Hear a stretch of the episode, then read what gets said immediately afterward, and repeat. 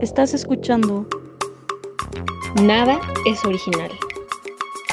El podcast más pirata de las redes. Un podcast dedicado al cine experimental y sus derivas. 3, 2. ¿Qué tal, eh, eh, amigos de Nada es Original, el podcast más pirata de las redes? Pues eh, buen día, buena tarde o buena noche, cuando quiera que estén escuchando nuestras voces. Pues me da mucho gusto estar con ustedes en otra emisión más y pues me acompañan como cada semana mi amigo y colega Michael Ramos Araizaga. Micha, ¿cómo estás? Maestro Bunt, un placer siempre. Yo bien aquí en, en Tepoztlán, en la cueva eh, secreta de Tuntunlandia.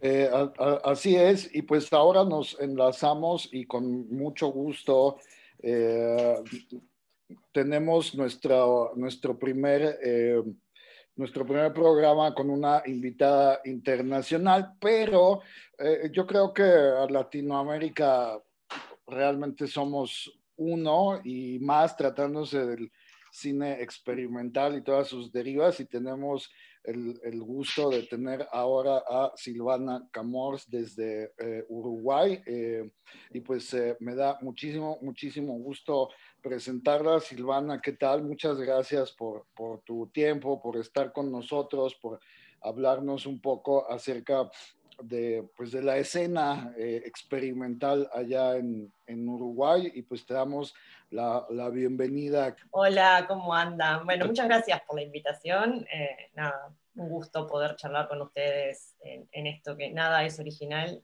Gracias, Silvana. ¿Estás en Montevideo? Estoy en Montevideo, sí. Ah, sí, sí, definitivamente este es nuestro primer programa internacional. Aunque usted, señor, señor Bunt, no sé por qué insisto en decirte señor Bunt, maestro Bunt, usted vive en La Condesa, que es una zona que es casi otro país dentro del país, entonces, bueno, no sé si eso se considere también internacional, pero sí, definitivamente eh, estamos muy contentos de tener a Silvana desde Uruguay. hablábamos un poquito antes de entrar al aire de la diferencia horaria y, eh, y eso, bueno, siempre es complicado cuando hacemos estas cuestiones en línea, no ponernos un poco de acuerdo. Pero bueno, yo quiero empezar por preguntarte eso, justo, mm, eh, tú te dedicas un poco más a la filmación en Super 8, a, talleres, a la investigación alrededor del tema. Eh, me gustaría preguntarte si tú consideras que eso, eso, es, eso entraría dentro del quehacer experimental. Filmar en Super 8, filmar en 16, revelar a, mano, revelar eh, no sé, incluso con, no sé si lo hagan ustedes, con, con, químicos alternativos como, como, como, estrategia. ¿Eso también tú consideras que es, es, cine experimental?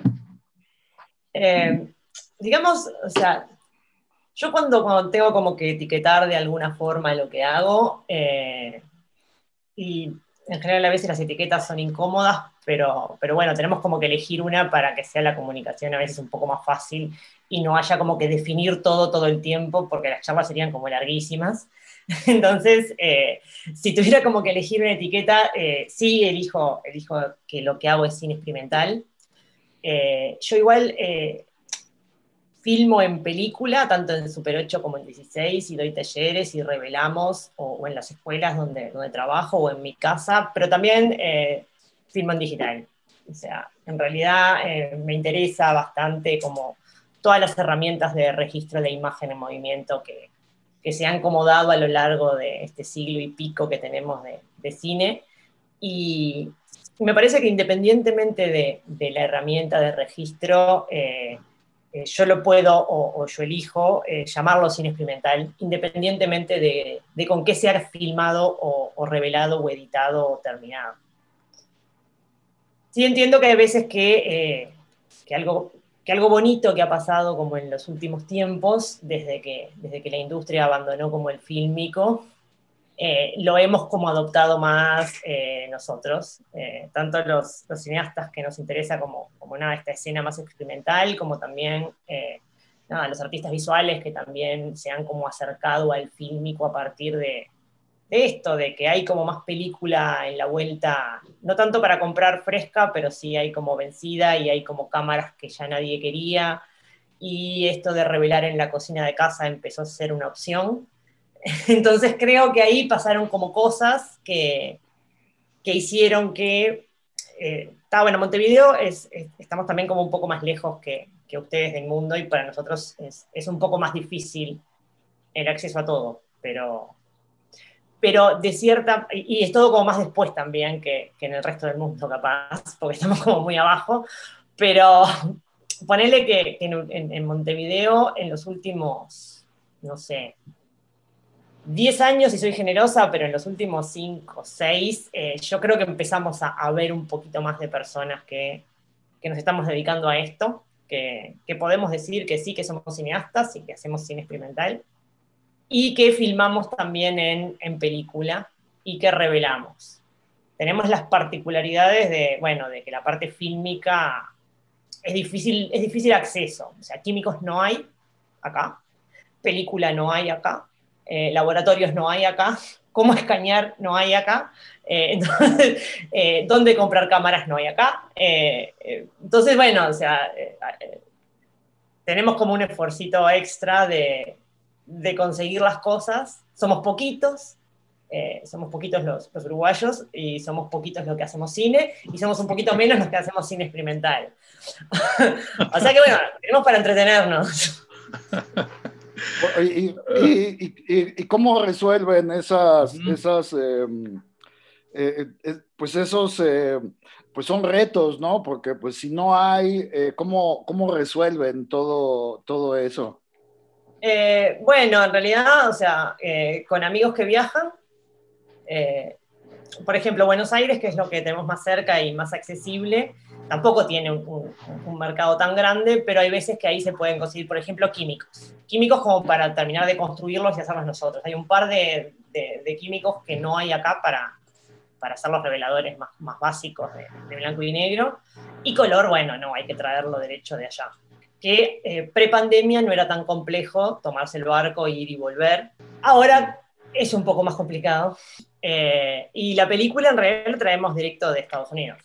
La compramos, si compramos fresca, compramos en Kodak y, y, la traemos. La traemos como por un courier que tenemos como la, la particularidad que si compramos de a menos de 200 dólares no paga impuestos, o sea, no hay que importarla, se puede traer como, no sé, como un par de championes o un par de zapatos, y, y ta, entonces podemos como traer de a poquito, y, y, ta, y así lo, la vamos como, lo vamos llevando. Y en, en, en tema cámaras y, y, proyectores igual. Eh, eBay y encontrar que llegue a Montevideo de alguna manera. Nuestras cámaras las compramos en Rusia, hicimos Rusia, las mandamos a Miami, de Miami nos llegan a Montevideo. Sí, hay que ingeniarse las, digo, acá estamos como, como bien dices, un poco más cerca, pero igual, ¿no? Eh, esta, esta situación de que no, no hay película fresca no, no es tan sencillo, ni tan barato, ¿no? Tampoco es que... Ah, no. Que no, sea, el tema del costo es otro tema, así, nada, tremendo. Sí, no, entonces sí, sí, como dices, esto es un esfuerzo, pero al mismo tiempo, eh, este tipo de limitaciones, por, por decirlas de alguna manera, hace, hace que, que, uno se sublime ante eso, ¿no? O sea, que uno diga, bueno, eh, pues, tengo, tengo, un cartucho y lo tengo que aprovechar al máximo, ¿no? O, o tengo, conseguí pocos químicos, no sé, eh, incluso a nivel creativo, ¿no? Eh, vamos a plantear un, un o, o, ustedes que dan talleres, ¿no? Vamos a plantear un taller en donde podamos aprovechar al máximo los recursos. Eso sí, eso creo que es parte de la, de, de lo, en donde empata muchísimo con el trabajo, el quehacer experimental, ¿no? Eh, que uno, sí, yo uno... creo que eso y, y, también que uno empieza a generar comunidad, en el sentido de que, de que nos, o sea, la ayuda empieza a ser como fundamental entre todos, entonces eso me parece que también está bueno. A nivel creativo, bueno, pasan un montón de cosas y a nivel de los que hacemos esto nos juntamos y tratamos de como colaborar de alguna manera unos con otros. Y eso dentro de, de, de este cine experimental que es como tan así periférico también es interesante. O sea, pasan como cosas lindas. Eh, además, lo, los, ustedes... Eh, eh colegas sudamericanos, bueno, en general los sudamericanos tienen como, como mucho esa, esa cuestión de unirse, ¿no? De, de juntarse y, y, nosotros vemos como con, con cierta envidia, ¿a poco no, maestro? Lo, como los argentinos, los, los cineastas y, y, argentinos se han unido en, en diversas asociaciones, agrupaciones. eh, como que esta onda, esta onda de solidaridad eh, se les da mucho, ¿no? Acá nos ha costado un poco de trabajo. Eh, se ha generado como un movimiento, pero sí nos ha costado un poco de trabajo como generar sinergias, ¿no? De alguna manera. platícanos, no, bueno, al menos a mí me gustaría que nos platicaras un poco cómo llegas al fílmico, cómo te aproximas al fílmico, qué viste o qué, ¿Qué, cualidades viste que, te atrajo tanto y ahora pues mientras tanto cine están eh, impartiendo talleres y, pues es, eh, es lo que pues, nos gustaría un poco que nos platicaras. Bueno, fue como, fue como en, dos partes el acercamiento. Yo estudié cine en una escuela de cine clásica que había, va que sigue estando acá en Uruguay, eh, cuando todavía se filmaba en película. O sea, nosotros filmábamos en, 16 milímetros en la escuela como parte de las prácticas habituales. Estoy hablando de esto fue a principios de los 2000. O sea, yo terminé de estudiar en, la escuela esa en el 2007. Y hasta ese momento en Uruguay eh, todavía se filmaba en película, eh, se filmaba la publicidad en película y en, la escuela de cine nos enseñaban a filmar en 16 porque esperaban que después fuéramos cineastas como serios y que hagamos películas para estrenarse en los salas en 35. pero bueno, como la, actividad escolar eran 16 y supuestamente el salto cuando uno fuera un profesional sería al 35 milímetros. Al, poquito tiempo de que yo nunca me sentí como cómoda con el cine tradicional, bueno, obviamente, ¿no? Después por algo me fui para otro lado, o sea, siempre me, me interesó como el cine, pero la narración así clásica, esa que te enseñan en las escuelas de cine, que las películas se hacen así, duran esto, se estrenan acá y hacen todas estas cosas, eh, siempre me resultó como bastante incómoda, pero bueno, el, cine experimental en Uruguay nunca fue muy, muy difundido. O sea, en esa época YouTube no existía, o sea que uno no podía ver mucha cosa, leía más de lo que veía en Montevideo, porque la cinemateca siempre fue como, como un lugar de mucho cine, cine como clásico, ¿no? Desde Tarkovsky a Berman, a los italianos, los franceses, la nueva ola, pero no el cine experimental. Eh, nunca, lo pude ver en sala mientras era estudiante y no lo podía ver en internet, o sea que uno leía un montón de cosas que no veía. En ese momento vino el boom digital, eh, se dejó de filmar en película, eh, en Montevideo nunca hubo un laboratorio, o sea que siempre había como que ir y, venir de Buenos Aires, pero, pero parte de nuestras prácticas en la escuela era viajar a Buenos Aires a revelar, que era, era como el momento esperado por todos y terminar con una película en 16, filmada en general en Super 16, con esa fantasía de hacerle en algún momento el blow up a 35. Esa fue como, como la formación. Terminé la escuela y en realidad me, empecé como a dedicar a, prácticas más como cerca del, cine de no ficción o del cine como que podía filmar yo con mi propia cámara y resolver todo en, una escena eh, más cercana a, no tener esos equipos de producción estándar de, que me habían, con los que me habían enseñado. Pasó el tiempo y pasó esto que les contaba hoy más temprano, de que, bueno, el fílmico se empezó a acercar a, a, la escena, empezaron a ver cosas, acá hay un, laboratorio de, de cine que, que, es el de la Fundación de Arte Contemporáneo, que ellos hace muchos años, que también dan talleres y cosas, en un momento aprendí con ellos eh, y con otro amigo a, revelar en casa, a, esa posibilidad de tener acceso a los químicos. Otro amigo que había, o sea, que también es muy, muy colgado de, que él es más de la foto fija, le interesa la fotografía y que revela con café y eso, y la gente del laboratorio, por otro lado, que también daba talleres. Y, bueno, cuando descubrí la posibilidad de que con un par de cosas podía filmar y revelar y, y, y esa cosa de más así física de poder tocar la película siempre me pareció como, o sea, a mí me parecía cuando, cuando filmaba en, la escuela de cine, era todo más digital, que necesitaba como un contacto más cercano con, o más físico. En algún momento hice mucho stop motion, que era como una forma también de tocar las cosas para que se pudieran mover, y di como un montón de talleres para niños de stop motion, recortábamos, hacíamos cosas.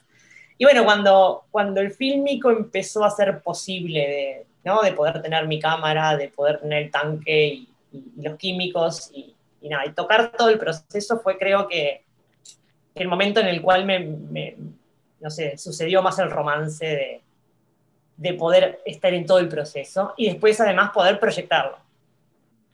proyectarlo con el proyector, o sea, y nosotros, no sé, cuando proyectamos ponemos el proyector como en el medio de la sala, no es eso de esconderlo en, en la cabina atrás, sino que, que el aparato esté ahí y que veamos cómo se va sucediendo la imagen. Yo creo que ese fue el momento así cuando, o esa fue como lo que me motivó a decir sí, eh, nada, quiero seguir filmando en película. Aunque no he abandonado el digital, que también tiene, tiene su encanto. El, soundtrack del proyector es, parte fundamental, ¿no? De, de, una proyección, de una proyección decente, por decirlo de alguna forma.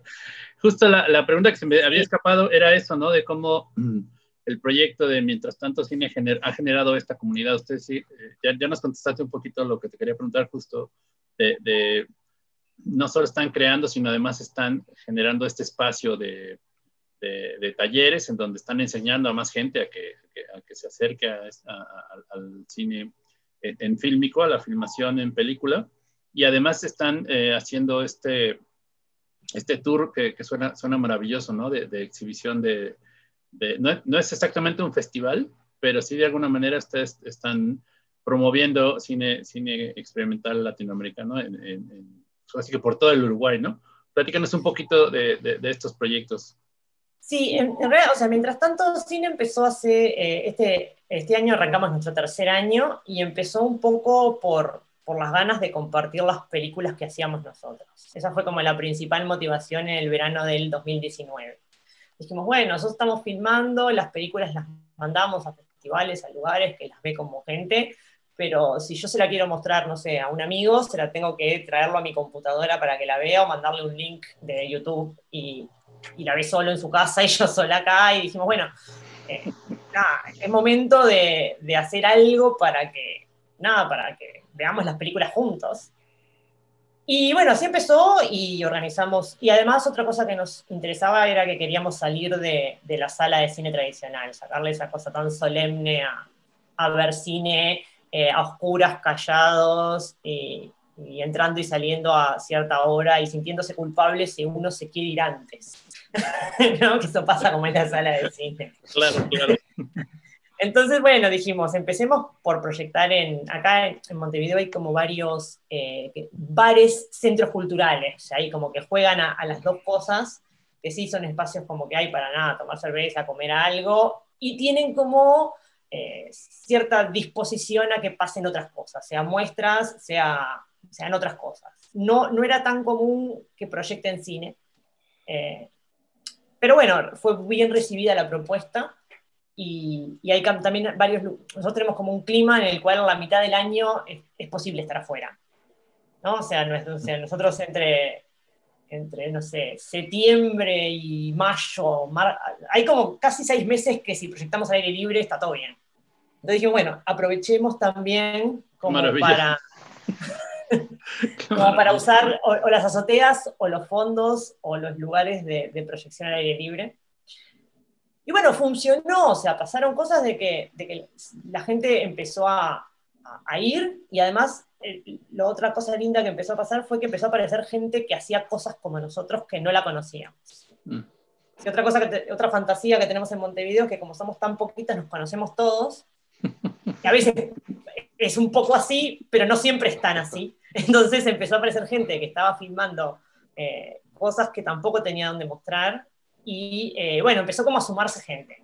Entonces, eh, nada, seguimos y después empezó a sumarse gente de otros festivales, así como, bueno, como ustedes, y, y este año lanzamos la convocatoria diciendo, bueno, o sea, si empezó a pasar eso de que había gente que no conocíamos y empezamos a conocer, abramos una convocatoria a ver qué pasa, a ver si aparece más gente. Y, y bueno, quedamos muy sorprendidos en eso, quedó, o sea, nada, se presentó muchísima gente del mundo, pero también se presentaron muchos uruguayos.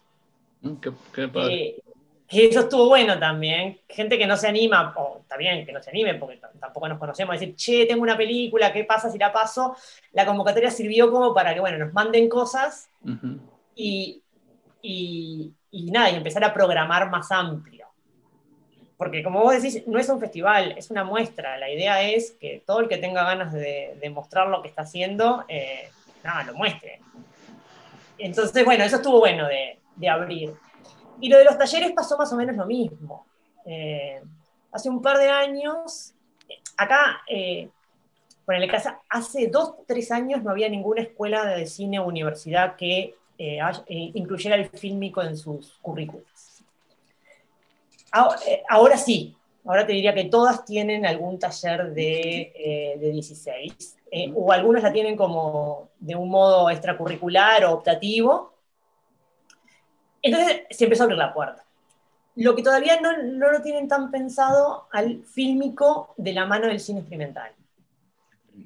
Eso pasa ahora en la escuela donde yo doy clases, que si bien es una escuela clásica, sí metieron a partir de, yo hace unos años que doy clase ahí, pero ya el año pasado lo metimos formalmente dentro de la currícula obligatoria y tenemos cine experimental en segundo y instalaciones en tercero y la práctica de filmación y rodaje en 16 aparte.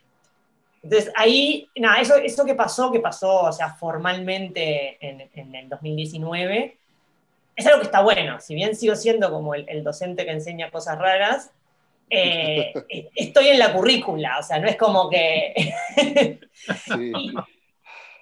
y, tampoco es una... Y, y, otra cosa que lo piensan interesante es que no lo piensan como, bueno, hagamos cosas experimentales mientras eh, nos dedicamos a ser cineastas serios cuando egresemos.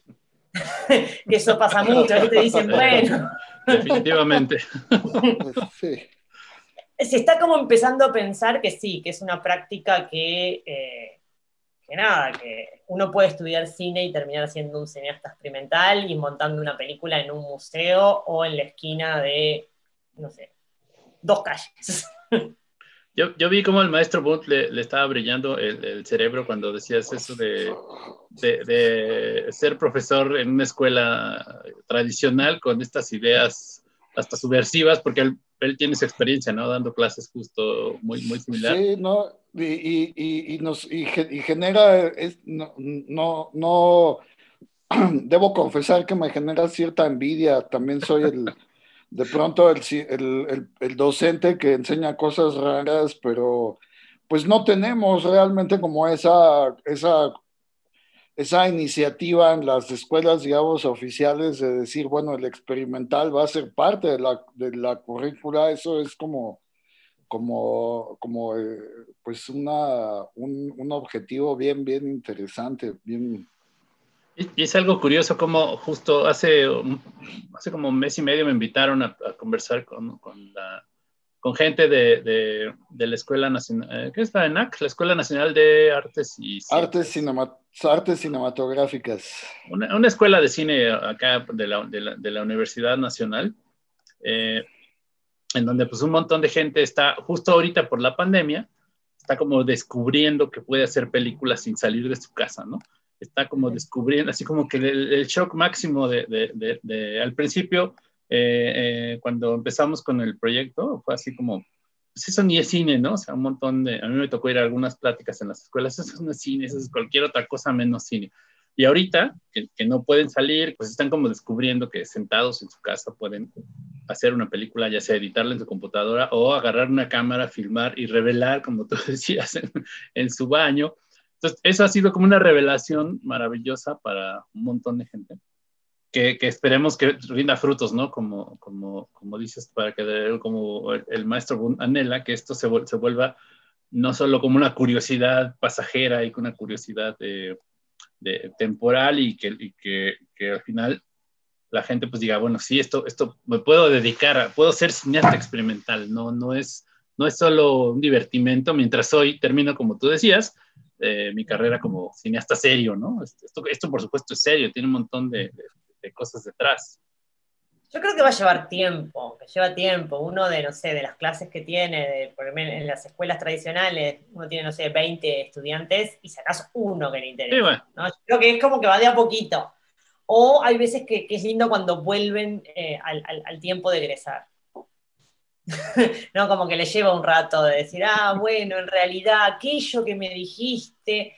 O sea, yo creo que es un trabajito como de hormiga, por eso también eh, ahora sumamos los talleres más así en, en, mientras tanto, que son más como, no para la gente que quiere ser cineasta necesariamente, o sea, formal, que estudia en una escuela, sino para el que tiene ganas como de venir a ver de qué se trata. Y okay. si bien tenemos como, o sea, hay, no, no, tenemos grandes públicos masivos, porque bueno, porque no, nunca va a ser, o sea, hay como que nosotros tomamos como ese trabajito de, no, si vienen seis personas y tienen ganas de hacer cosas, nos juntamos y las hacemos. Bueno, y a medida que empiece a haber cada vez más películas, más gente y se puedan ver, me parece que el entusiasmo va a ir creciendo, esa es como mi, mi esperanza.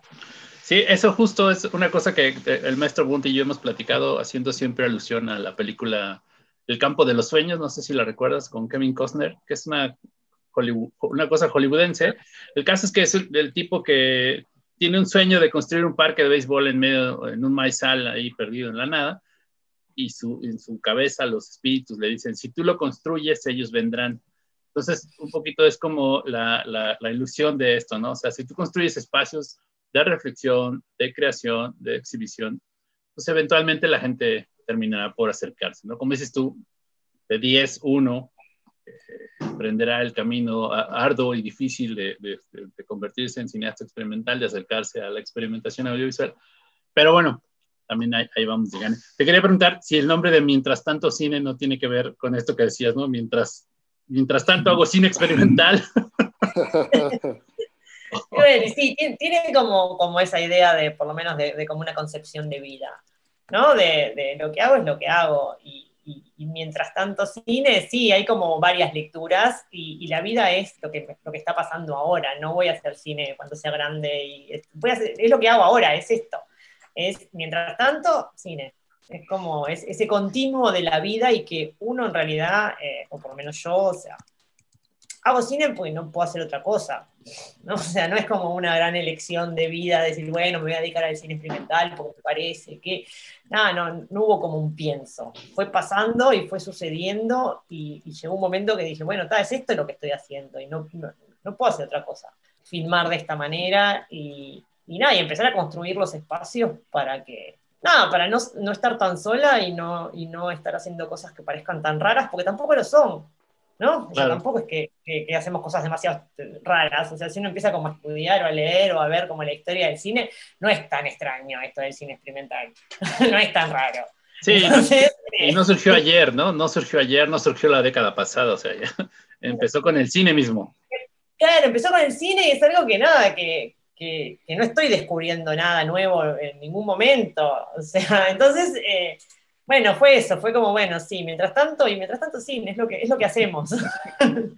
Eh, a, mí me, me, llamó la atención ver el, el, nombre de Pablo Dota en, en la programación de, de, Mientras tanto Cine, porque bueno, Pablo es el, el autor del dirigible, que fue una película pues eh, emblemática como a mediados de los 90 del cine uruguayo. Entonces, pues eh, me gustaría que, no, que, nos platicaras un poco de esa, de esa, pues de esta programación, de, de este trabajo, ¿no? Sí, bueno, el, el, dirigible para mí es, es, es tremenda película eh, y fue como todo un shock verla en, ahí a mediados de los 90. Fue una película que...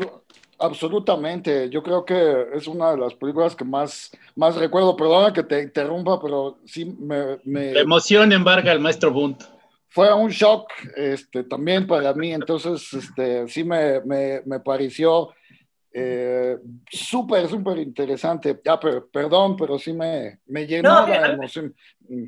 A, mí me pasa lo mismo con el dirigible, me parece, para mí es tremenda película. El, tema es que no fue como muy bien recibida en, en, en Montevideo en su momento.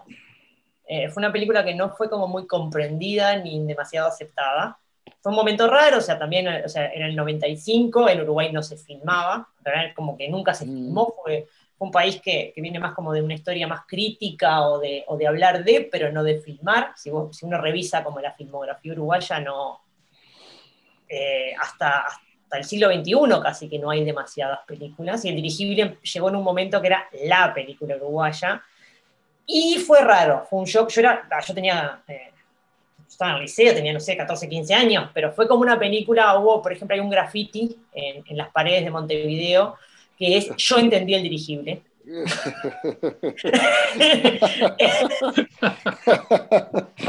fue como muy, o sea, nada, fue como, era como el resumen de lo que estaba pasando. Nadie entendió nada. Eh, eh, entonces, fue como, estuvo en Cannes, eh, recibió muchos premios, pero en Uruguay no se siguió tampoco esa, esa forma de filmar. Yo creo que el dirigible tiene como una impronta mucho más experimental que todo el cine uruguayo que vino después. El cine uruguayo tomó como otros caminos y no tomó el camino del dirigible en esa, en esa que para mí es una libertad narrativa eh, que a mí me parece interesante. Cuando empezamos este año, eh, yo me acordaba de Tahití. Tahití es un corto medio, en realidad dura 38, que lo hizo previo al dirigible, es, de 1989, y yo tenía el recuerdo de haberlo visto cuando era estudiante. Es una película que todos los que nos dedicamos bueno, a esto sabemos que existe, o que existió, o que se filmó, pero no se vio mucho. Se estrenó en el 89, eh, no, sé, no sé cómo, no, no, no con gran estreno, en el 89 se vio, lo hizo un grupo, bueno, Dota con, con, la gente que había estado estudiando en Cuba, habían estudiado en San Antonio de los Baños, habían llevado a Montevideo, los fines de los 80 en Montevideo era un momento difícil, o sea, ¿no? Estábamos en, la, saliendo de la dictadura, la dictadura terminó en el 85, o sea que ese, final de los 80 eh, eran momentos así como difíciles para tener 20 años o 20 y pocos años, no sé, calculo que tendría Pablo ahí. La película la filmó en Umatic, con un acuerdo que consiguieron con una productora que había acá en Montevideo, que era también medio colaborativa, que les prestó los equipos de grabación de la, la cámara de Umatic, que en el 89, nada, no era una cosa que tenían todos para filmarla en película no le daba el presupuesto. Y bueno, yo tengo el recuerdo que yo la había visto cuando era estudiante, ahora por suerte la, la googleé y en este mundo ilegal estaba, así que la pude ver de nuevo para ver si era como una idea romántica de, mi vida de estudiante si realmente la película había, resistido como el tiempo o estaba igual de buena de lo que yo la recordaba. Y, la quería ver antes de escribirle a Dota para invitarlo. ¿no? Decía, bueno, quería estar segura y la encontré, la googleé y estaba, lo cual fue increíble, porque ah, la bajamos, la vimos ahí con, con, con, la gente ahí de mientras tanto y le escribimos a Dota para ver si le parecía buen plan eh, abrir esta temporada con Tahití. Que Tahití tiene como, se, pueden ver cosas que después pasaron en el dirigible, hay como, es, es bien una película como inicial y previa a, a esa otra tanto en, en, en, en, la construcción narrativa, que también es súper libre. Eh, yo, yo, creo que es tan libre como el dirigible, o sea, distinta, porque bueno, son películas distintas, pero sí tiene esa libertad narrativa que, que, que vemos en el dirigible. Eh, la construcción de la banda de sonido también es muy parecida, eh, en el sentido de, de, de, que trabajó como con los mismos músicos. Eh, la música es de Fernando Cabrera, que es un músico muy montevideano, y que eh, es un, un, músico que después también hizo como una gran carrera en, en, teniendo como un estilo muy, muy personal y un sello muy personal, que bueno, si te acordás del dirigible, es, es el, el, tema final de la película, se empezó a esbozar en Tahití. Hay como unos primeros acordes, unas primeras frases que, que me parece que después la terminó como de construir con el dirigible. Así que bueno, teníamos como muchas ganas de que Tahití, que tiene como esa libertad narrativa y ese, ese camino que, que el cine uruguayo pudo o podría haber tomado. Eh, y, y, ahora nuestra tarea hubiera sido más fácil porque seríamos todos más experimentales. claro. Oye, pues está, está interesante, ¿no? Que, que, también se tomen el tiempo de revisitar eh, este tipo de propuestas, ¿no? De, de que las nuevas generaciones eh, tengan, como dices, bueno, están accesibles ahí en, en la red, de repente hay cosas que, que uno tiene que, que, ver siempre y que, bueno, creo que bueno que estén accesibles, pero en este marco, ¿no? De, de presentarlas y de, y creo que hasta incluso la, la, la iban a, a, exhibir, si mal no recuerdo, en un cassette, ¿no? O sea, no, no, no digital, que también tiene su... No, al final no la pudimos reproducir desde... Viste que el Lumatic es un formato, sí, es un formato difícil.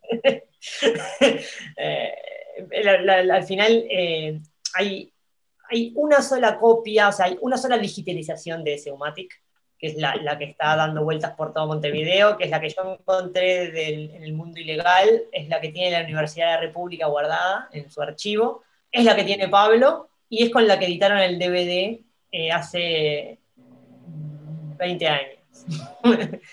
y fue la copia que pasamos, que es la, la que está accesible, que ta, se ve como se ve un Umatic digitalizado hace mucho pero, eh, pero la película funcionó y, y, sí hubo como un cruce generacional porque, porque bueno, la película tiene 32 años, o sea que toda la gente que estuvo en el rodaje eh, nada, sigue con nosotros, así que fueron, son gente que debe estar pasando los 50. Y también fueron un montón de estudiantes y gente como joven que había escuchado esto, porque uno se lo dijo en clase, supongo, ¿no? Pero digo, lo había escuchado y tenía como ganas de, nada, de ver qué estaba pasando ahí, porque, porque seguíamos hablando de lo mismo que eh, había sucedido antes que yo naciera. Viste que esa es una curiosidad que a la gente le da. claro, claro.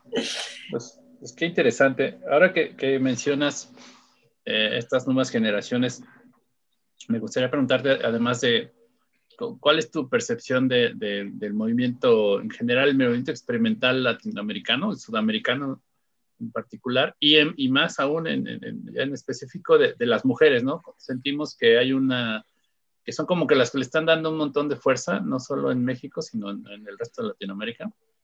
Pero bueno, por si que tú danos tu punto de vista, esto, esto es, eh, es, es, es, así, sí lo percibes similar, hay mucha, hay, como que las mujeres son las que están levantando la voz por el cine experimental latinoamericano. Yo tengo la sensación, el otro día justo estábamos en la marcha del, del 8M con, con el grupo de, mujeres audiovisuales, que en realidad son más, ellas vienen más del mundo más tradicional, porque están más, más el colectivo militante viene más de las chicas que trabajan en la publicidad o en los largometrajes, y bueno, tienen como esa, esa lucha más de, de, la lucha de, del lugar de la mujer en, los sistemas más tradicionales. Y, y, y habían hecho como un montón de estudios en Montevideo de qué tanta presencia tenían las mujeres dentro de la industria del cine. Y bueno, habían llegado a números espantosos de que no tienen casi presencia, que ganan menos, bueno, lo que ya sabemos. Pero yo les decía que en realidad tengo la sensación, pero que es algo que no he comprobado, de que dentro del cine experimental sí somos más mujeres y que sí tenemos como más espacio. Que, que tal, ellos venían como de, de, una investigación así como más eh, formal y académica y yo les decía que bueno, que desde mi punto de vista es solo una sensación, que no tengo como bibliografía que me avale, pero, pero sí yo siento que mirando o, o, o, las mujeres eh, de cine experimental históricas que uno ha como visto, leído, me pareció que siempre vemos y leemos más, y sobre el, sobre el hacer, o sea, me parece que sí que, que tenemos más espacio. También me parece que al ser una práctica periférica en la cual no nos da dinero y que es super under, también es un espacio que los hombres eh, no les han interesado tanto. Entonces lo hemos podido tomar. O sea, por un lado está buenísimo, por otro lado me parece que esta lógica patriarcal también ha, ha, favorecido a que hacemos más, porque bueno, sabemos que no vamos a ganar dinero haciendo cine experimental, sabemos que lo podemos hacer medio solas en los tiempos libres, eh, podemos filmar nuestro entorno. Yo creo que bueno, yo siento eso, yo siento que sí, que, que, que somos más, que, que, hay más posibilidades, que, también los varones que se dedican al, al cine experimental también son como más, eh, más abiertos que el cineasta tradicional, entonces me parece que pasan un montón de esas cosas. Después de eso, que tuve, después del 8M lo que hice fue, dije, a ver si mi sensación tiene algo de realidad y saqué las cuentas de mientras tanto. hice como una estadística rápida. Dije, a ver si esta sensación y yo, que, que, que, nada, que estoy como programando, hice algo a favor de esto. y nada, no me fue tan bien como esperaba, pero sí tengo números mejores que, que, que el estudio este de, del cine clásico. Eh, a, a, grandes rasgos, hay algo que todavía no hice, que es saber cuántos hombres quisieron estar programados y cuántos realmente, o sea, yo tengo la sensación que también hubo, hubo más oferta. Pero estamos mitad y mitad. En, o sea, saqué los números de las dos primeras temporadas de la convocatoria y estamos mitad y mitad y en la mitad de las mujeres hay algunas películas codirigidas con un hombre. O sea que estamos mitad y mitad con un, po un poquito menos porque, porque, bueno, hay varias, o sea, que si lo, lo tomamos simpáticamente podemos pensar que somos más abiertas y nos gusta codirigir con hombres, pero si lo miramos en los números fríos, Claro. Eh, eh, ta, o sea, hay un poquito más de películas dirigidas por hombres, o sea, estamos mitad y mitad, 50-50 me dio, pero dentro del 50% de las películas dirigidas por mujeres hay un 15% que las codirigieron con hombres. Mm. Lo que no hice, porque no tengo la, información, porque no la guardé, no estaba pensando en eso, es eh, las elecciones, eh, ¿no? O sea, en la primera instancia, cuántas películas se presentaron y no cómo fueron los filtros que nos llegó a ese 50-50.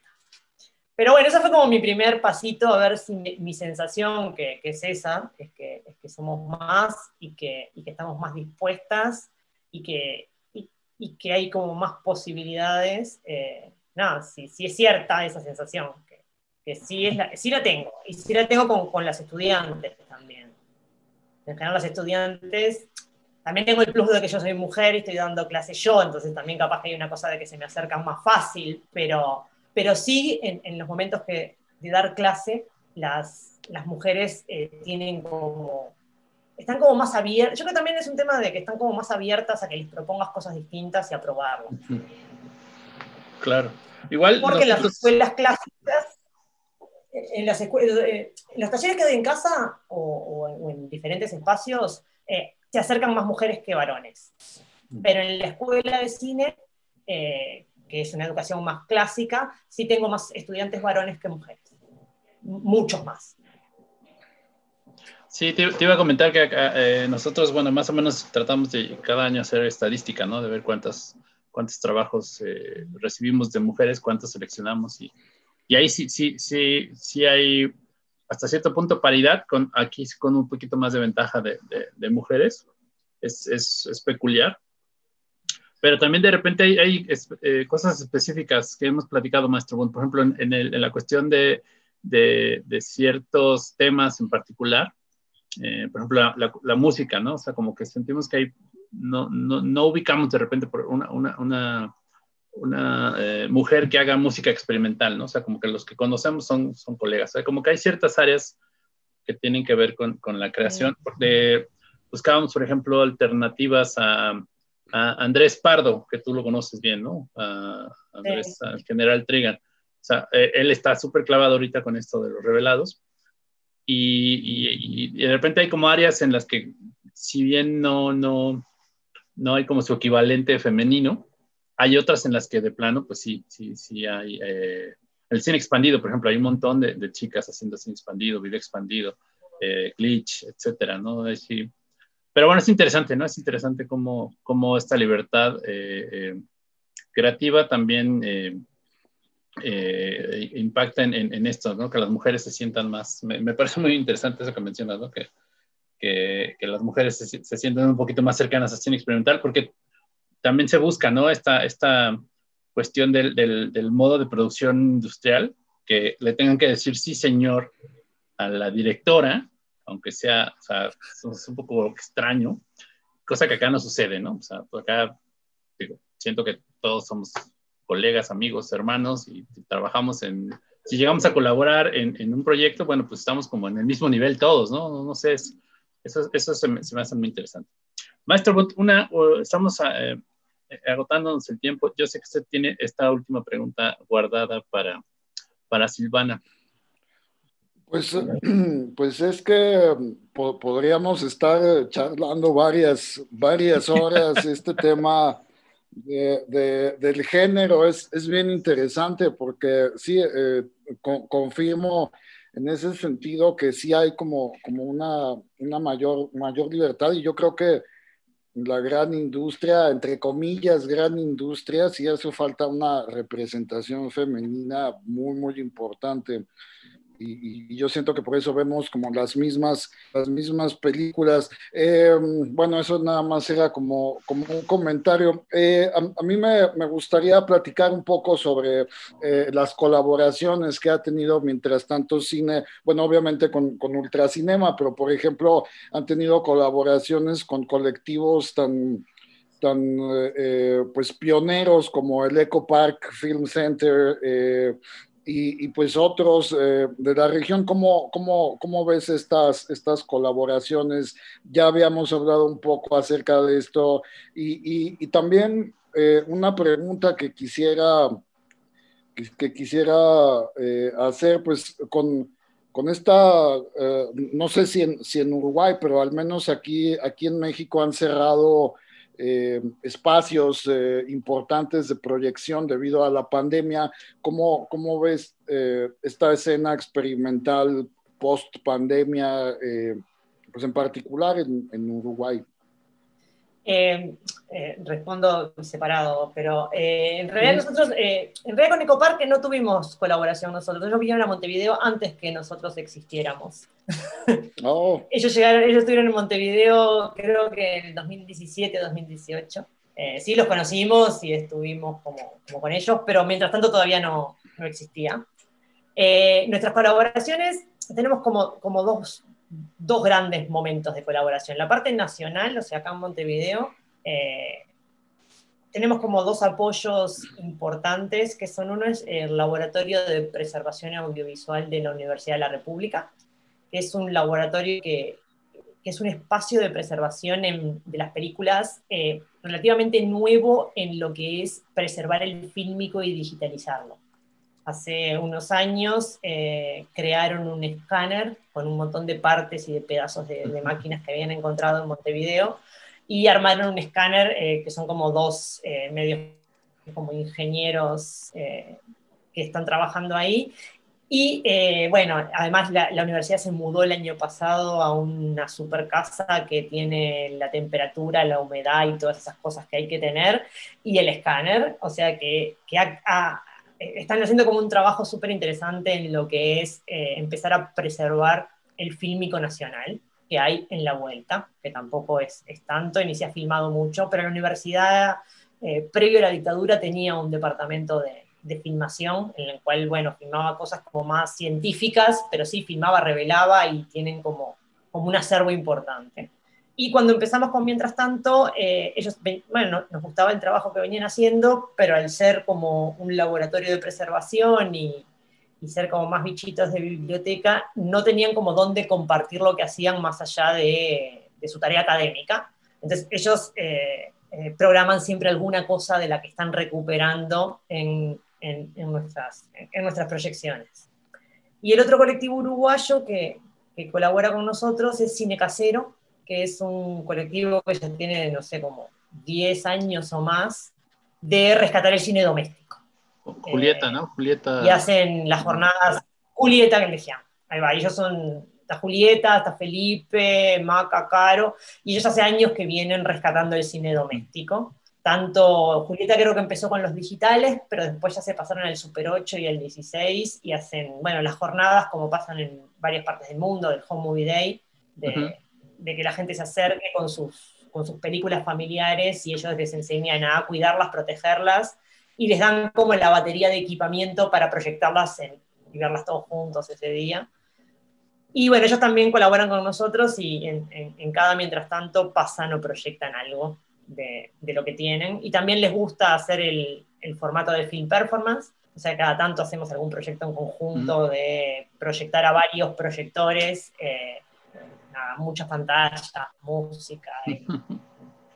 Y, eso que siempre está bueno. Y después a nivel internacional, en empezamos en contacto con, con Ultracinema, que bueno, que fue a partir de, Andrés, que, que, ¿no? que nos hizo como el vínculo y nos, nos, hizo que nos conociéramos. Y, y, ahí nos pasaba esto, que teníamos como ganas de ver qué pasaba en, en, el mundo de gente parecida a nosotros. ¿no? Empezamos, como les conté en el 19, diciendo, bueno, mostremos lo que hacemos, pero después dijimos, bueno, pero no somos solo nosotros y está bueno que, ver más allá de fronteras. Y ahí fue que empezamos a, proyectar eh, los programas de ustedes y les mandamos películas para allá con, con esta, esta, idea de, de, nada, de que sí, Latinoamérica eh, está bueno que esté como cada vez más cerca porque no somos tan distintos y, y ir como compartiendo realidades, y más para nosotros que somos chiquitos. ¿no? O sea, yo creo que desde Montevideo mirar al mundo es como importante, porque si no es como que nos miramos siempre entre nosotros, que somos, ¿no? O sea, ya, ya nos conocemos mucho. Y este año sumamos a, eh, a 68, el laboratorio chileno, de, que también trabajan como en fílmico y revelan y, y, empezamos, bueno, el, mismo intercambio, la idea es, es, ver un poquito de las películas que ellos hacen a, y, mandarles las nuestras. Y la idea es que, bueno, seguir con esto. Con esto de, yo creo que con esto de la nueva virtualidad, como para enganchar, o sea, yo creo que esto de, de la pandemia en cierto sentido nos ayudó. Por lo menos nuestro 2020, si bien estaba, fue difícil, porque bueno, fue difícil, pero esto de, de poder tener estas charlas como esta, o poder eh, ver festivales online, eh, hizo que, bueno, que estos, estos vínculos empezaran como a, crecer y, fuera más fácil, eh, fuera más fácil conocernos sin tener que viajar. Y, bueno, así fue como empezó el vínculo con, con la gente de 68. Y, y, bueno, y el plan es que sigan pasando esas cosas. Sobre los espacios de, exhibición en, Uruguay, para nuestro caso, para mientras tanto, como, estamos en estos espacios alternativos, no es un problema hoy, o sea, los espacios siguen estando. Y siguen estando con, ganas de que pasen cosas. O sea, que somos como bien recibidos en, en los lugares donde proponemos estar. A nivel más, más formal de salas de cine, por ahora el, tema que en Uruguay ya habían cerrado todas las salas de cine casi. Eh, eh, o sea, había habido como una gran migración de las salas de barrio, las salas de, que están en el medio de la ciudad, a los showcase. Eh, todos los grandes, las grandes salas de cine que, con las cuales uno iba en su infancia o hasta hace 10 años, fueron cerrando de a poco en estos últimos 10 años y casi que no hay cines que no sean dentro del showcase estaban los cines de la Cinemateca, que eran salas viejas, grandes, con butacas que entraban, no sé, 2.000 personas o 700 en otras.